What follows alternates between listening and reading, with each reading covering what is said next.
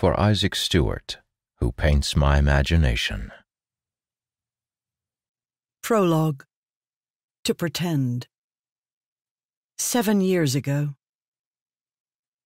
Of course, the Parshendi wanted to play their drums.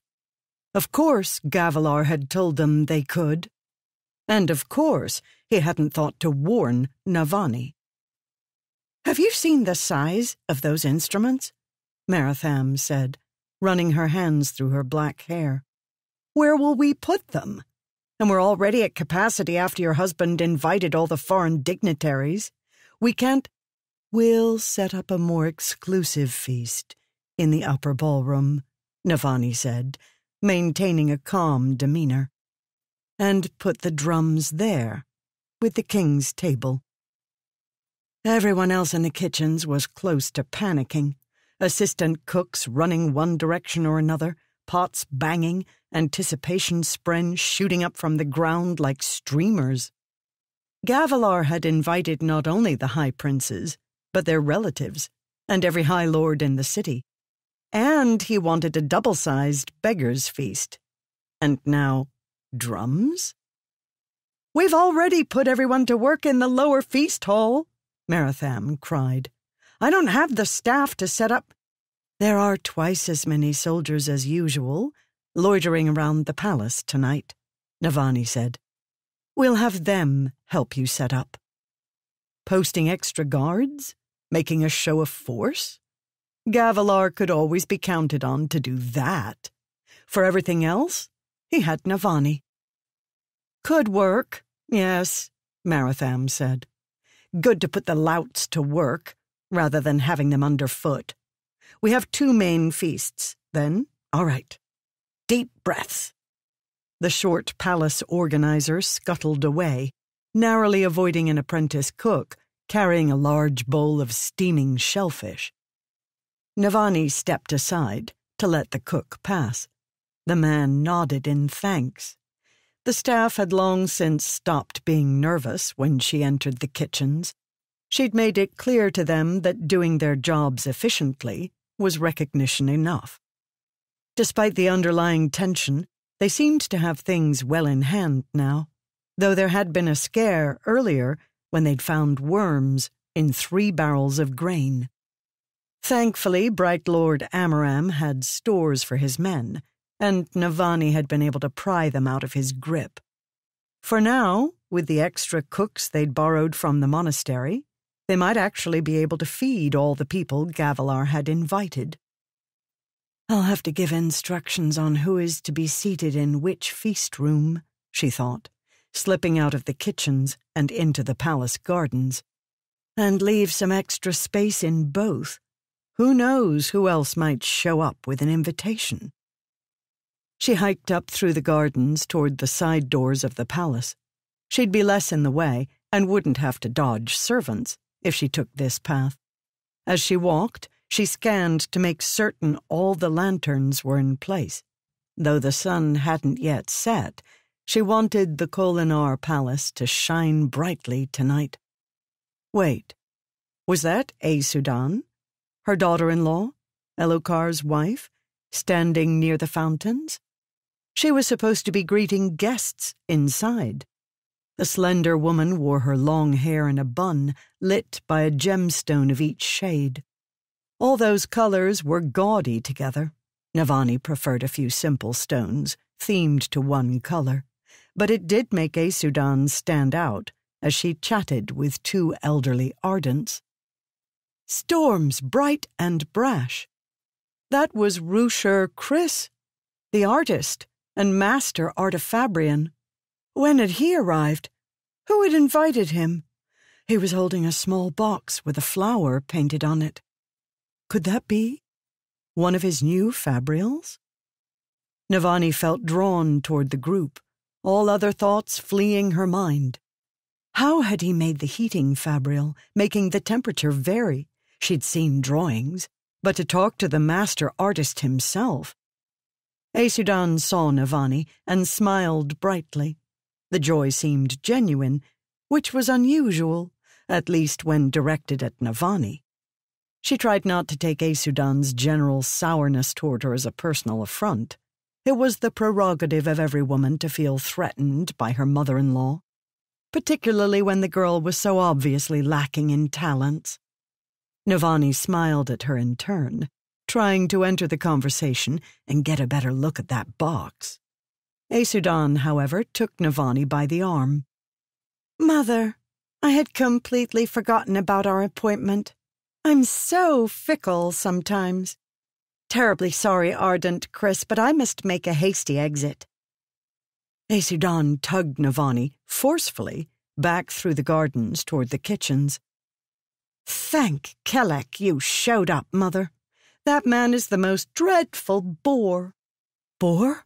Navani said, twisting to gaze over her shoulder. He was talking about gemstones and other gemstones and spren and boxes of spren and storms. You'd think he would understand. I have important people to meet.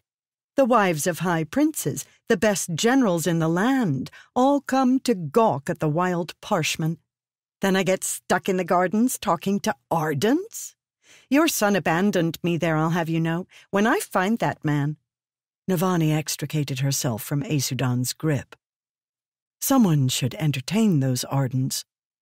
Why are they here? Don't ask me, Aesudan said. Gavilar wanted them for something, but he made Elhokar entertain them. Poor manners, that is, honestly.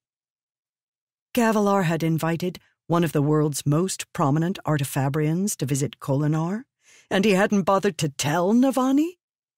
Emotion stirred deep inside her, a fury she kept carefully penned and locked away. That man. That storming man. How. how could he? Anger spren like boiling blood began to well up in a small pool at her feet. Calm, Navani, the rational side of her mind said. Maybe he intends to introduce the Ardent to you as a gift. She banished the anger with effort. Brightness, a voice called from the kitchens. Brightness Navani, oh please, we have a problem. Aesudan, Navani said, her eyes still on the Ardent, who was now slowly walking toward the monastery. Could you help the kitchens with whatever they need? I'd like to. But Aesudan was already hurrying off toward another group in the gardens one attended by several powerful High Lord generals. Navani took a deep breath and shoved down another stab of frustration. Aesudan claimed to care about propriety and manners, but she'd insert herself into a conversation between men without bringing her husband along as an excuse. Brightness, the cook called again, waving to her. Navani took one last look at the Ardent then set her jaw and hurried to the kitchens, careful not to catch her skirt on the ornamental shale bark. What now? Wine, the cook said. We're out of both the Clavendah and the Ruby Bench. How? she said. We have reserves. She shared a glance with the cook, and the answer was evident. Dalinar had found their wine store again. He'd grown quite ingenious at secretly draining the barrels for himself and his friends. She wished he'd dedicate half as much attention to the kingdom's needs. I have a private store, Navani said, pulling her notebook from her pocket. She gripped it in her safe hand through her sleeve as she scribbled a note. I keep it in the monastery with Sister Talina. Show her this, and she'll give you access. Thank you, brightness, the cook said, taking the note. Before the man was out the door, Navani spotted the house steward, a white bearded man with too many rings on his fingers, hovering in the stairwell to the palace proper. He was fidgeting with the rings on his left hand. Bother. What is it? she asked, striding over. High Lord Rine Hatham has arrived and is asking about his audience with the king. You remember His Majesty promised to talk with Rine tonight about. About the border dispute and the misdrawn maps, yes, Navani said, sighing. And where is my husband? Unclear, brightness. the steward said. He was last seen with Bright Lord Amaram and some of those uncommon figures. That was the term the palace staff used for Gavilar's new friends, the ones who seemed to arrive without warning or announcement, and who rarely gave their names. Navani ground her teeth, thinking through the places Gavilar might have gone. He would be angry if she interrupted him. Well, good. He should be seeing to his guests rather than assuming she'd handle everything and every one. Unfortunately, at the moment, she. Well, she would have to handle everything and everyone. She let the anxious steward lead her up to the grand entryway, where guests were being entertained with music, drink, and poetry while the feast was prepared. Others were escorted by master servants to view the Parshendi, the night's true novelty. It wasn't every day the king of Alethkar signed a treaty with a group of mysterious parshmen who could talk. She extended her apologies to High Lord Rine for Gavilar's absence, offering to review the maps herself. After that, she was stopped by a line of impatient men and women brought to the palace by the promise of an audience with the king. Navani assured the Light Eyes their concerns were being heard. She promised to look into injustices. She soothed the crumpled feelings of those who thought a personal invitation from the king meant they'd actually get to see him. A rare privilege these days, unless you were one of the uncommon figures. Guests were still showing up, of course. Ones who weren't on the updated list an annoyed Gavilar had provided for her earlier that day. Vev's golden keys. Navani forcibly painted on an amicable face for the guests. She smiled, she laughed, she waved. Using the reminders and lists she kept in her notebook, she asked after families, new births, and favorite axe hounds. She inquired about trade situations, took notes on which light eyes seemed to be avoiding others. In short, she acted like a queen. It was emotionally taxing work, but it was her duty. Perhaps someday she'd be able to spend her days tinkering with fabrials and pretending she was a scholar. Today she'd do her job, though a part of her felt like an impostor. However prestigious her ancient lineage might be, her anxiety whispered that she was really just a backwater country girl wearing someone else's clothing. Those insecurities had grown stronger lately. Calm. Calm. There was no room for that sort of thinking. She rounded the room, pleased to note that Aesudan had found Elhokar and was chatting with him for once, rather than other men. Elhokar did look happy presiding over the pre-feast in his father's absence. Adolin and Renarin were there in stiff uniforms, the former delighting a small group of young women, the latter appearing gangly and awkward as he stood by his brother. And there was Dalinar, standing tall, somehow taller than any man in the room. He wasn't drunk yet, and people orbited him like they might a fire on a cold night, needing to be close, but fearing the true heat of his presence.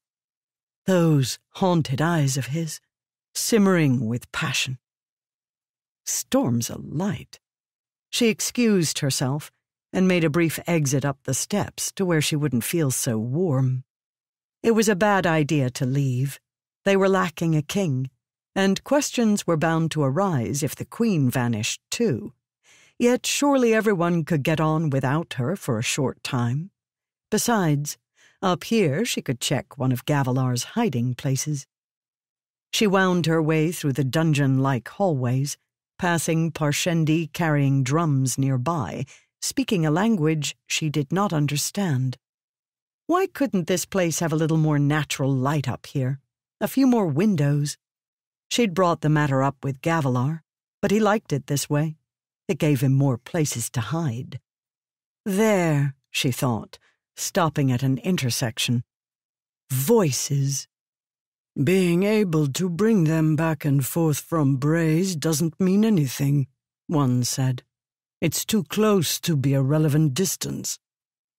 It was impossible only a few short years ago, said a deep, powerful voice. Gavilar. This is proof. The connection is not severed, and the box allows for travel. Not yet as far as you'd like, but we must start the journey somewhere. Navani peered around the corner. She could see a door at the end of the short hallway ahead, cracked open, letting the voices leak out.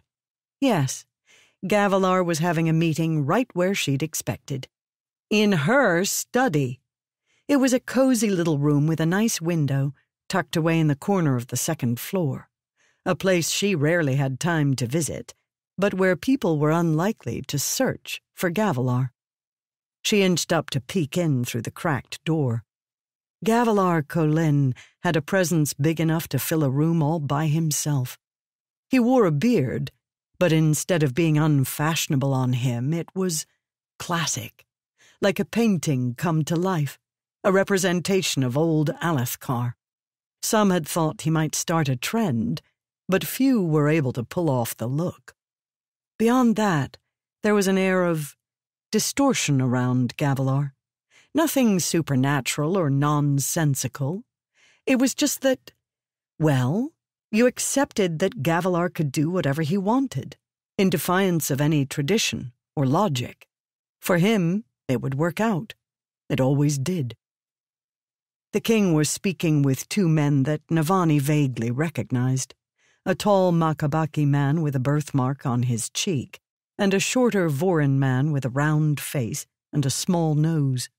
They'd been called ambassadors from the West, but no kingdom had been given for their home. The Makabaki one leaned against the bookcase, his arms folded, his face completely expressionless. The Vorin man wrung his hands, reminding Navani of the palace steward, though this man seemed much younger. Somewhere in his twenties? Maybe his thirties? No, he could be older. On the table between Gavilar and the men lay a group of spheres and gemstones. Navani's breath caught as she saw them. They were arrayed in a variety of colors and brightness, but several seemed strangely off. They glowed with an inverse of light, as if they were little pits of violet darkness sucking in the color around them. She'd never seen anything like them before, but gemstones with spren trapped inside could have all kinds of odd appearances and effects. Those, they must be meant for fabrials. What was Gavilar doing with spheres, strange light, and distinguished artifabrians? And why wouldn't he talk to her about. Gavilar suddenly stood up straight and glanced toward the doorway though Navani hadn't made any sound. Their eyes met, so she pushed open the door as if she had been on her way in. She wasn't spying. She was queen of this palace. She could go where she wished, particularly her own study. Husband, she said, there are guests missing you at the gathering. You seem to have lost track of time. Gentlemen, Gavilar said to the two ambassadors. I will need to excuse myself. The nervous Vorin man ran his hand through his wispy hair.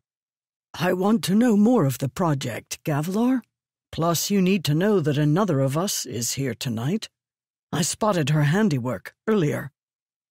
I have a meeting shortly with Meridas and the others, Gavilar said. They should have more information for me. We can speak again after that. No, the Makabaki man said, his voice sharp. I doubt we shall. There's more here, Nale, the Vorin man said, though he followed as his friend left.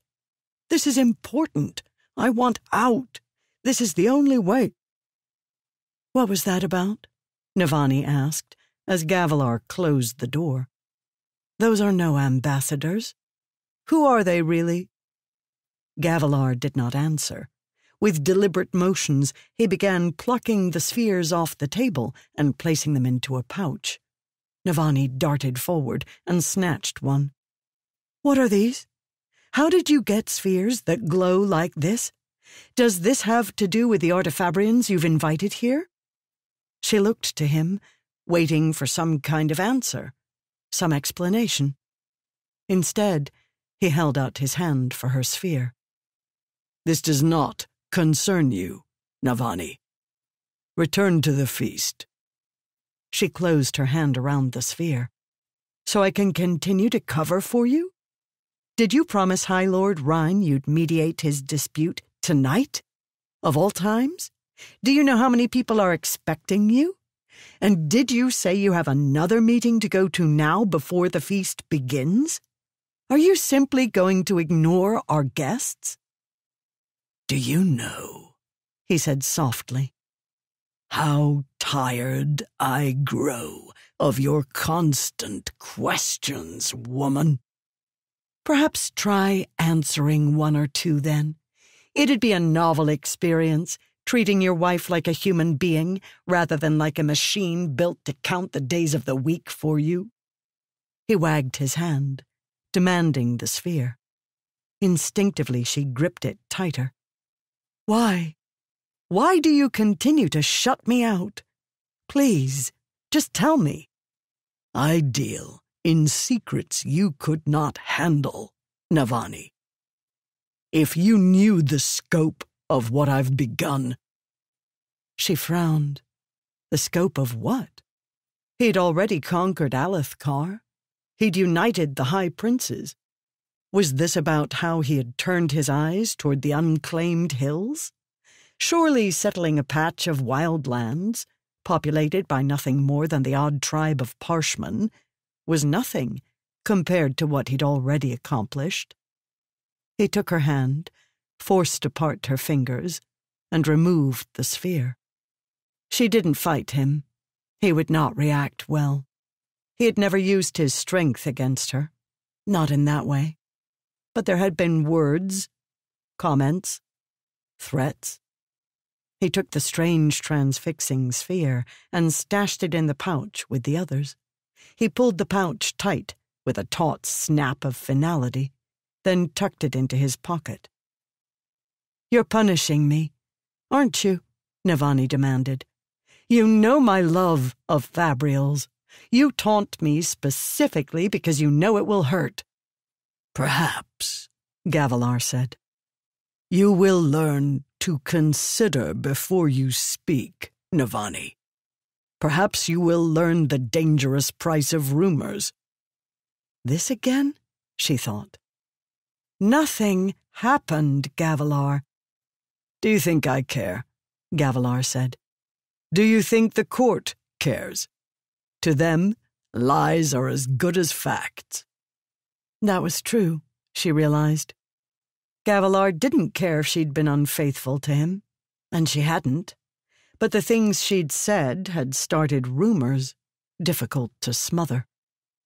All Gavilar cared about was his legacy.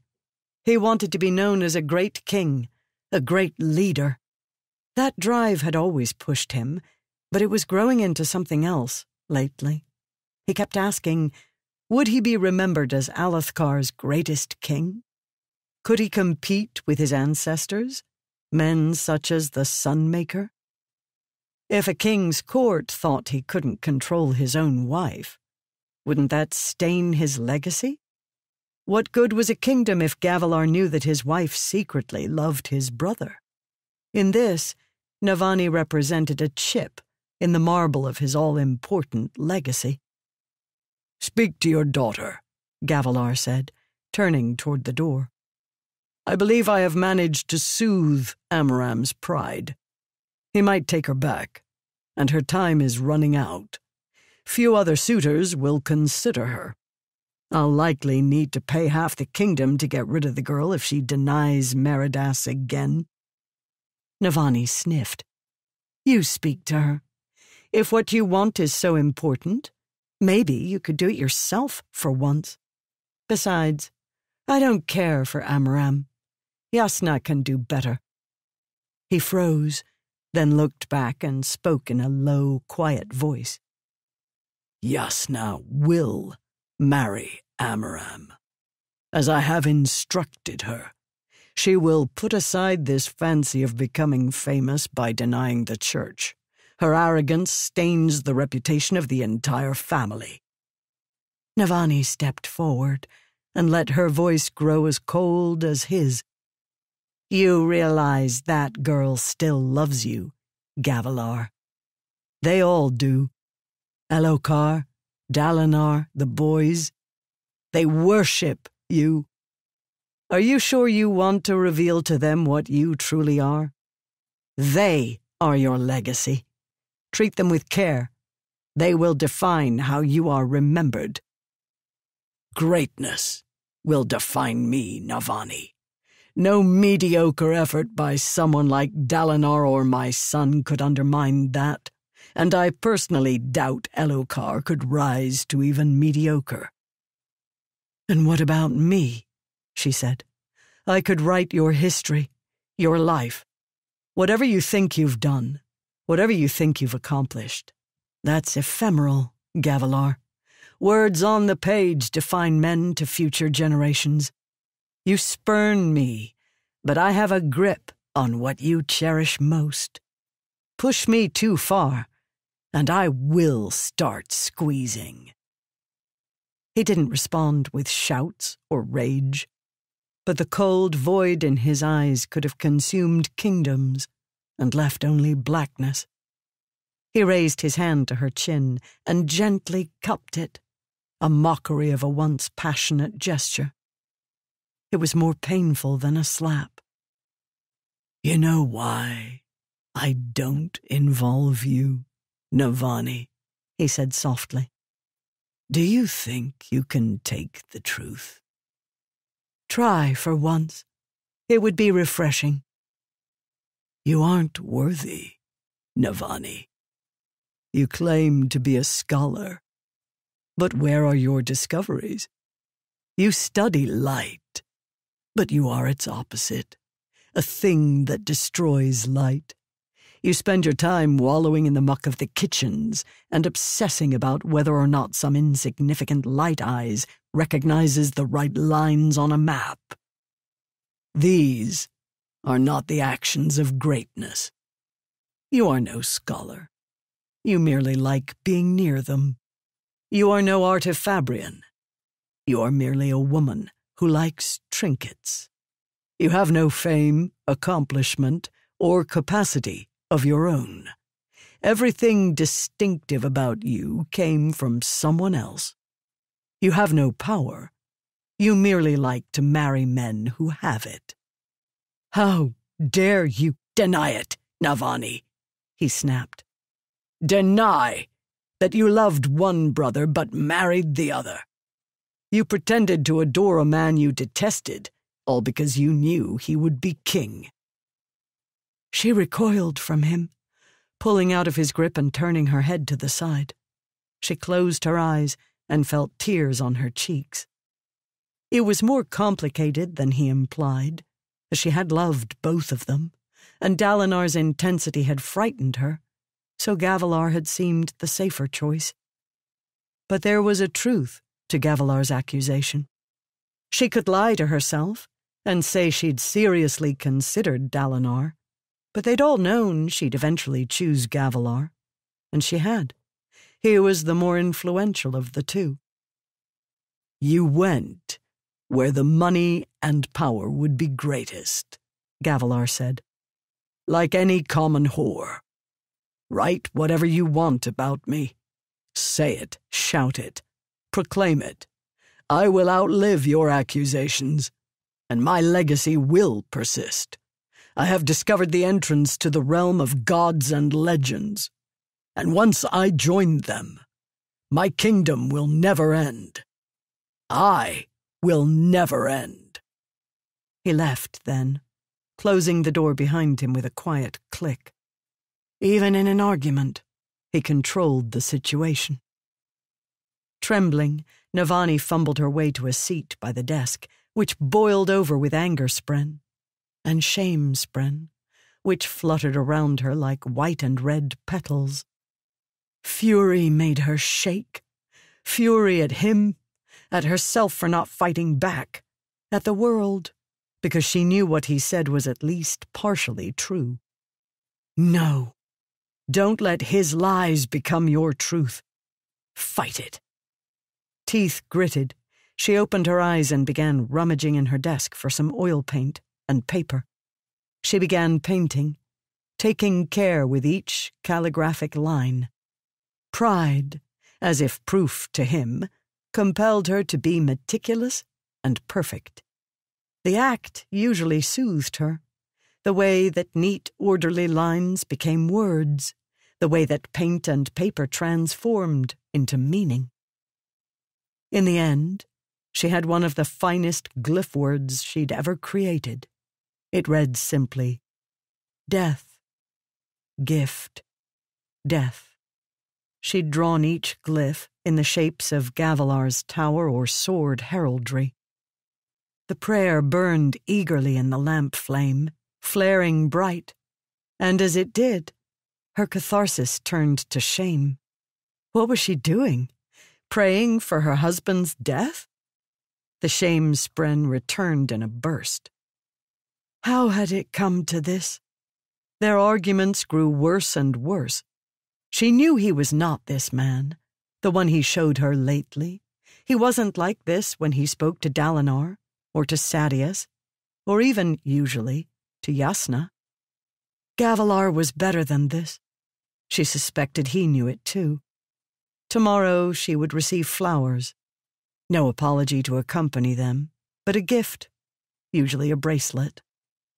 Yes, he knew he should be something more, but somehow she brought out the monster in him, and he somehow brought out the weakness in her. She slammed her safe hand palm against the table, rubbing her forehead with her other hand. Storms.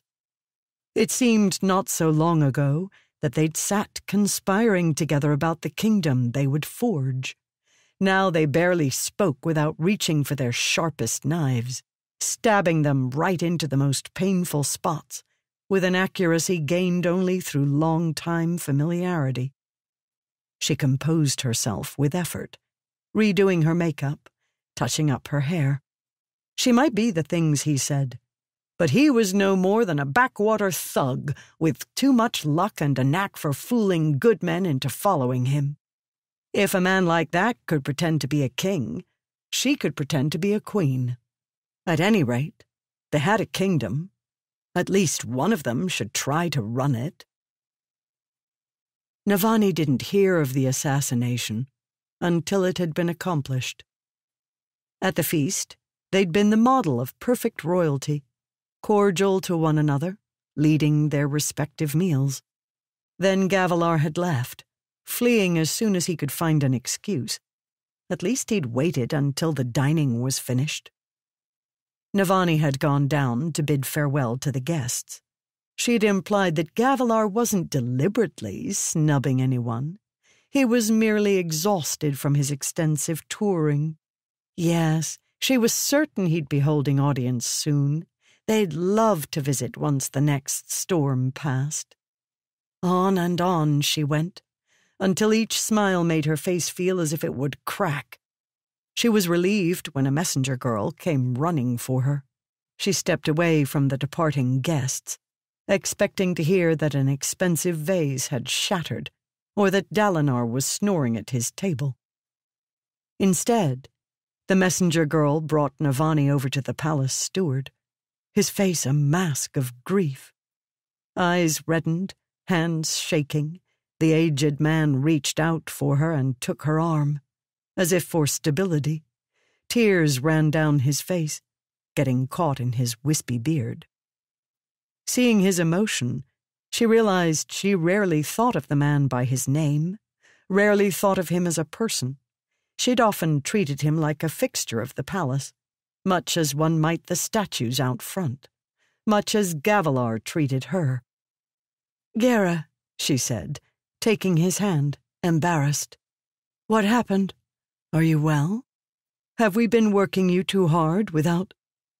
The king, the elderly man choked out. Oh, brightness! They've taken our king. Those parshmen. Those barbarians. Those. those monsters.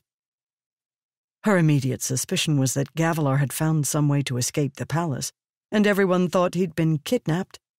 That man, she thought, imagining him out in the city with his uncommon visitors, discussing secrets in a dark room. Gereh held to her tighter. Brightness, they've killed him. King Gavilar is dead. Impossible, she said. He's the most powerful man in the land, perhaps the world, surrounded by shard bearers. You are mistaken, Gereh. He's. he's as enduring as the storms. But of course, that wasn't true. It was merely what he wished people to think. I will never end. When he said things like that, it was hard to disbelieve him. She had to see the body before the truth started to seep in at last, chilling her like a winter rain. Gavilar, broken and bloody, lay on a table in the larder, with guards forcibly turning aside the frightened house staff when they asked for explanations. Navani stood over him. Even with the blood in his beard, the shattered shard plate, his lack of breath, and the gaping wounds in his flesh, even then, she wondered if it was a trick. What lay before her was an impossibility. Gavilar Kholin couldn't simply die like other men. She had them show her the fallen balcony, where Gavilar had been found lifeless after dropping from above. Jasnah had witnessed it, they said. The normally unflappable girl sat in the corner, her fisted safe hand to her mouth as she cried. Only then did the shock spren begin to appear around Navani, like triangles of breaking light. Only then did she believe. Gavilar Kholin was dead. Sadeas pulled Navani aside and, with genuine sorrow, explained his role in the events. She listened in a numb sense of disconnect. She'd been so busy, she hadn't realized that most of the Parshendi had left the palace in secret, fleeing into the darkness moments before their minion attacked. Their leaders had stayed behind to cover up the withdrawal. In a trance, Navani walked back to the larder and the cold husk of Gavilar Kholin, his discarded shell. From the looks of the attending servants and surgeons, they anticipated grief from her. Wailing, perhaps. Certainly there were pain spren appearing in droves in the room, and even a few rare anguish spren, like teeth growing from the walls. She felt something akin to those emotions. Sorrow? No, not exactly. Regret. If he truly was dead, then that was it. Their last real conversation had been another argument. There was no going back. Always before, she'd been able to tell herself that they'd reconcile, that they'd hunt through the thorns and find a path to return to what they'd been. If not loving, then at least aligned. Now that would never be. It was over. He was dead. She was a widow. And Storms.